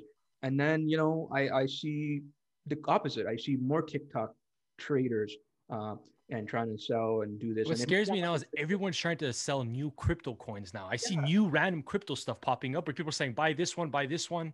Yep, yep, yep. And it's so, like they've, they've made, like how Robinhood gamified, you know, kind of trading and investing. Trading, yeah. Uh, a lot of these apps and individuals have come in and kind of memified trading and investing in a, in the social like multi-level marketing stuff is occurring all oh, yeah, over again. That's, People, that's a that's Nick, no, no, that's another conversation. No, no, no, no, no. I meant like in terms of like there's forex stuff now. There's forex products yeah. coming in that are like multi-level marketing yeah. where you get them onto your platform oh, and then you, the money they spend, you get a commission off of it. Oh yeah. Absolutely. So like that's why it's like it's not so forex, the the small cap space, uh, crypto. It's like Yep. It's it's bonkers, man. It's it feels like that multi level marketing stuff. A lot of the it's like oh on, on roids though. It's like on steroids basically. Yeah, it's and I think maybe this is all part of a bigger cycle. You know, these things need to happen, uh, and once we are kind of past this curve of stupidity, lunacy, excess,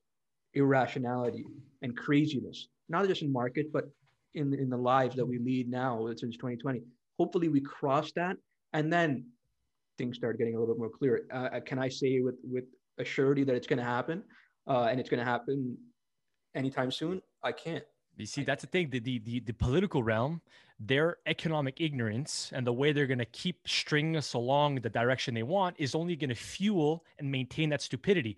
The yeah. the market would would end up reverting back to the mean much quicker and learn from it at a much faster scale and compound that lessons if if the government wouldn't get involved so much the way it did. Their markets work. If government would stop trying to just pump Control. and inject this this kind of surge. This It's to control their narrative. It's to control their narrative. exactly control the narrative or just feed this kind of people this kind of thing that you know what i agree with you because think about it this way life is filled with ups and downs how do we Mhm. learn from the down parts if we don't have any troughs Exactly. Like any, two how the hell are we going to learn Like And- Peter Schiff always make a great argument. If 2008 had happened normally and you had let it just happen, we wouldn't be in this position now. Probably. agree. yeah, no, definitely. And that's honestly that's that's the one thing that a lot of people who are on TikTok trading stocks just don't understand. Well, they don't- Mhm. They do not understand this. This is like literally the fundamental base of how this stuff works. I had someone who, it's funny story when I since I mentioned March, he joined us in March. He, he, he joined our elite membership in March. He eventually became a student by taking the two different master classes, but he joined us last March. Okay, I know him by name. I've had a few co- coaching calls with him as well over the phone, and he probably had his like two hundred thousand dollars or something. He started with. Okay, great kid, guy, great guy, and he followed what I said in March. He bought the stuff as I because I do share like specific stocks uh, to buy that I'm buying and to buy and hold for long term. He did that and he turned about two hundred thousand dollars and about four hundred fifty thousand dollars this year. And he showed me the picture um, and, and, and the gains and kind of what he hold. And and I and I realized, well, first of all, like you said, it's all about knowing what you're doing. And if someone doesn't, they're not going to be able to determine the difference between what's right and wrong. And he was just fortunate enough to maybe stumble upon me or whatever. And he was telling me, he's like, Riz, I've done so well, but even I still remember the gain that he has is like 140%. It was 140% return, and not on a small amount, on 200 grand. Okay. And he messaged me a couple weeks ago. He's like, bro, I completely missed all this GameStop stuff. I didn't get in. I saw these people making money. I see my friends buying these EV companies and they just put money in and made no sense and they made a lot of money. And he's like, I feel like I missed out. I'm like, dude, you had one of the most amazing years last year. You had Most one of the people dream amazing- about that stuff too, and you right? still and you feel like you missed out. So I was like, holy crap, why? And he- That's the I'm head. like, dude, I'm like, exactly, because like you're no matter what we do, I even I, I I make money, I feel like, oh, I didn't make as much. Right? I lose Mhm. money, I'm like, oh, why did I lose? they want this? that perfect trade, you know? It's like that perfect trade it right.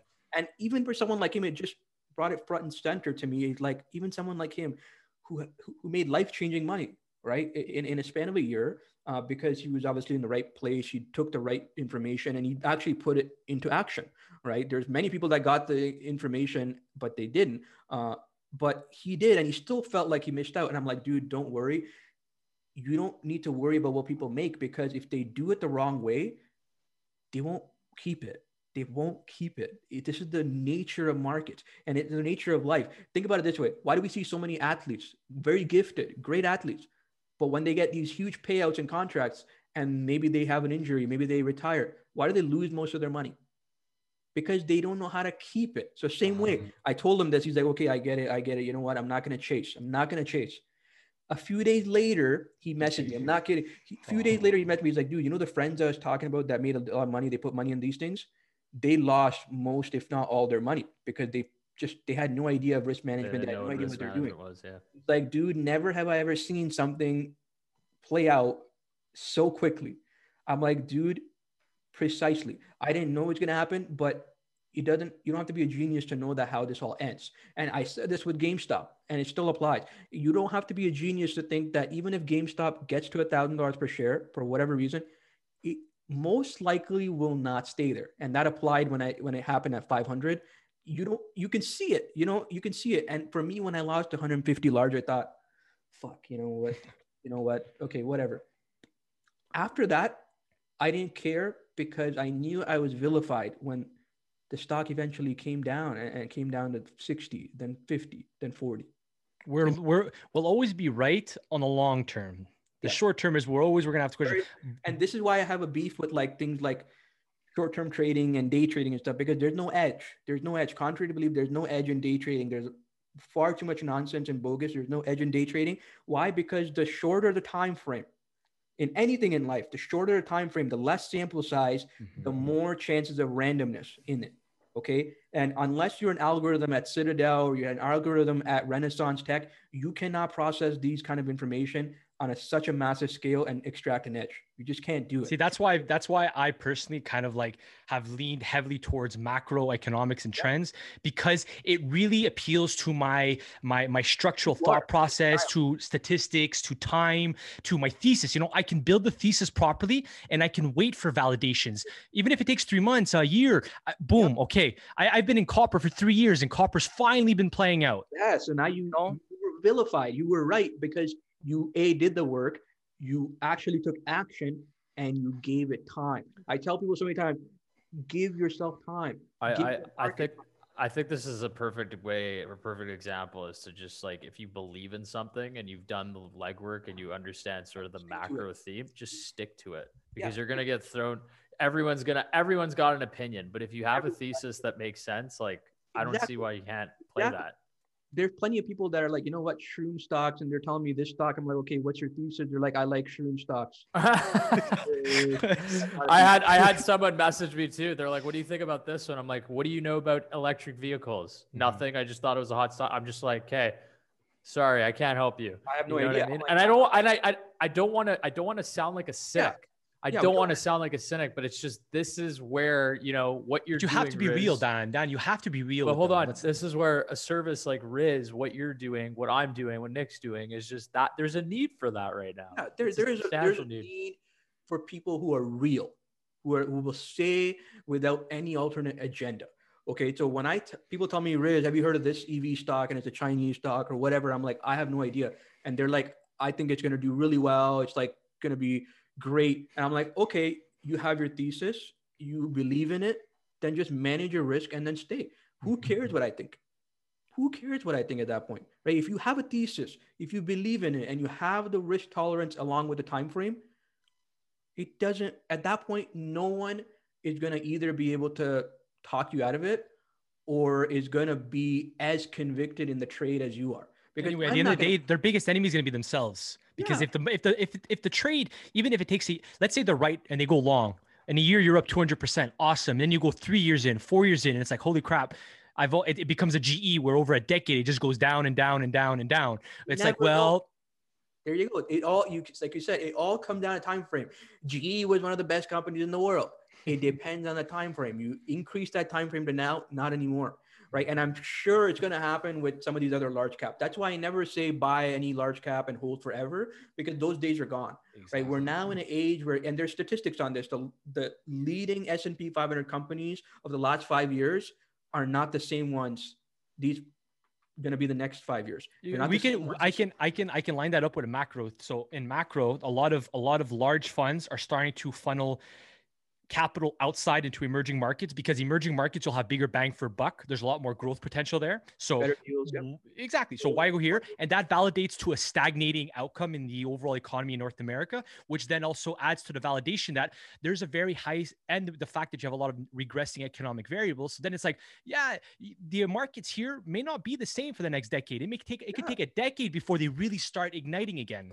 Yeah, exactly. And we've seen that shift. Remember, like two, three years ago, everyone, oh, just just invest passively. No one can beat the market. No one can beat the market. Even Warren Buffett has put it passively. Now there's another shift. So notice how things can change pretty fast. Landscape can take a long he, time. He, made like a five month trade with the Barrick. He got into Barrick. Barrick did well. He got out. He's become a swing trader now. You know, a lot more selective, a lot more fast, and he's doing things differently. Remember, there was a time Warren Buffett would not touch a technology company, right? Mm-hmm. And that probably saved him. That did save him in 2000, you know, 2001 type of tech market crash. It saved him. But there's a flip side to it. He missed companies like Amazon. He missed companies like you know Apple. Facebook. He missed companies gonna, like you know Twitter. It's gonna, so, be, it's, it's going to be interesting to see when his uh, annual shareholder meeting happens in May. What he, what, yes, what his outlook is going to be. Coming. Absolutely, absolutely, yeah. Look, man. I mean, look, we we've been at this for close to two hours now. There's so much to talk about. There's so much to talk about with you. We're, I mean, we're gonna have you on again, like as always. But uh, man, what a crazy time to be alive. And I think the only thing that we can do is yes, we're going to get stupid questions every now and then, but it's our job and our duty to kind of educate those people and say, yeah. hey, this is how you have to think about this, you know, as opposed to slamming them in the face and saying, please stop asking me. I, I, refer to us, we're, I find our, I call ourselves real advisors because a real advisor is supposed to be objective and neutral to markets and just direct to where things make sense for whoever you're helping. Whereas traditional financial advisors, you know, they're selling things and there's a quota and there's a bias. So I refer, mm-hmm. I so I think that we're the we're, we're we're I refer to ourselves as true advisors. I hope so. I hope so. I mean, we don't want to be labeled advisor because that's going to be. I, I, I'll, I'll, I'll speak for yourself, Dick. I'll, I'll, I'll yeah, we don't want to go into that regulatory trap, but ultimately, yeah, no, this we is not investment advice, guys. I- this Don't not listen to anything. advice. Not investment advice. We have to do the best we can with being real, giving as much information as we can in a, in a, in a good package uh, way that relates to the other person. And then after that, that's it. Everyone, I think, is capable. If someone wants to buy stocks, I'm pretty sure they're capable enough to think for themselves to a certain extent, right? Uh, and, and they're mature enough to to know that they're risking money. And at that point, all we can do is is lead people to kind of the right way and the right thought process. You can have if you have the right thought process, you can be trading GME, GameStop, AMC, and still do well, right? Yeah. So it all comes down to the right thought process, risk management, and that's that's that's cre- that's pretty much the best edge that any average person can have. Totally. Riz, thanks again, man, for coming on. Keep crushing the markets. Um, everybody can find Riz at Riz International on Instagram. Um, great website too. Riz, I've actually taken your fundamentals stock course and it's absolutely incredible. So I keep keep keep keep I appreciate pumping out great content, man. And we, we we'd that. love to have you back soon. Absolutely. Thank you so much. Thanks for having me. Uh, be safe. Uh, have a great uh, rest of February and, and the remaining of the year. And then let's see if we can get together some other time. Hopefully in person, man. We'll do a podcast out, outside. Open up. You know what? I'm just itching to kind of, you know, you- do a little bit of traveling and whatnot. And there's like hundreds of people, Riz, are you going to come to this place, this country? So like I have like a list of like 30 places I got to go. And because there's people that are like, Riz, you come here, I got you. you're chilling with me. You guys like, you know, You got friends everywhere. That's amazing. I'm very fortunate. Very fortunate. Uh, and, uh, honestly, I I love what I do. It's very hard. It's challenging, but I cannot, you know, see myself doing anything else. Just I just can't, and it's amazing. I'm gonna do this as long as I can.